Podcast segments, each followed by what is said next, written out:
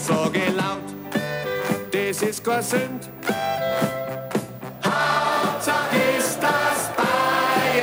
Der FC Bayern ist das Flaggschiff des deutschen Fußballs im Verein, der polarisiert. Es war uns dann immer eine große Genugtuung, wenn dann speziell der Gerd Müller in der 85., 86. Minute das erlösende 1-0 für uns erzielt hat. Dann macht es Bumm.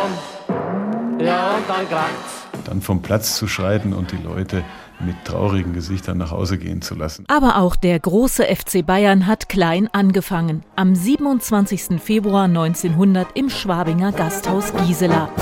Es war 21.30 Uhr, als sich elf Rebellen vom Männerturnverein München lossagten und im Protokoll vermerkten, Der Antrag, den Monatsbeitrag auf eine Mark, das Eintrittsgeld auf zwei Mark zu nominieren, erregt eine größere Debatte, wird jedoch angenommen.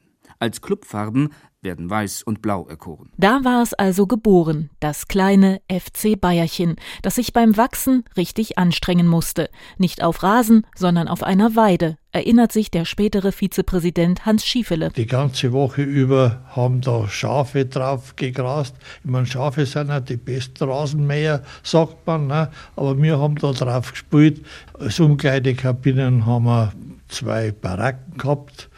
Warmes Wasser hat es da keins gegeben. Die wahre Erfolgsstory des FC Bayern begann in den 60er Jahren mit dem Europapokal der Pokalsieger und gipfelte Mitte der 70er. Der FC Bayern München schafft den Hattrick im Europapokal der Landesmeister 1976.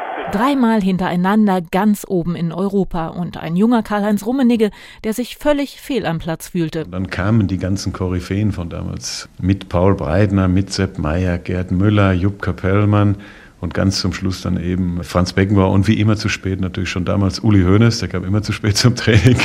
Also da war ich schon sehr beeindruckt und ich habe gedacht, was willst du eigentlich in diesem Club hier? Der hat wirklich sexy Knie. Egal ob Kalles Knie, Breitners Frisur, Lothars Liebesleben oder ein Präsident im Dauereinsatz.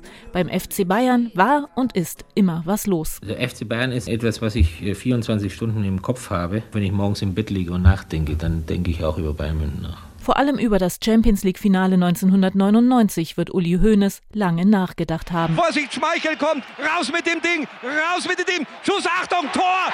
Das ist bitter, das ist bitter. Ecke für Manu, von Beckham, Kopfball, Achtung, Tor, Tor!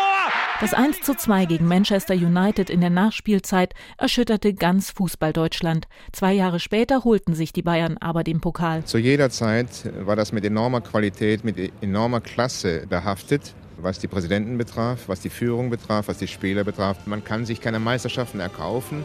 Da ist geballte Qualität vorhanden, wie sie besser in Europa nicht vorhanden sind.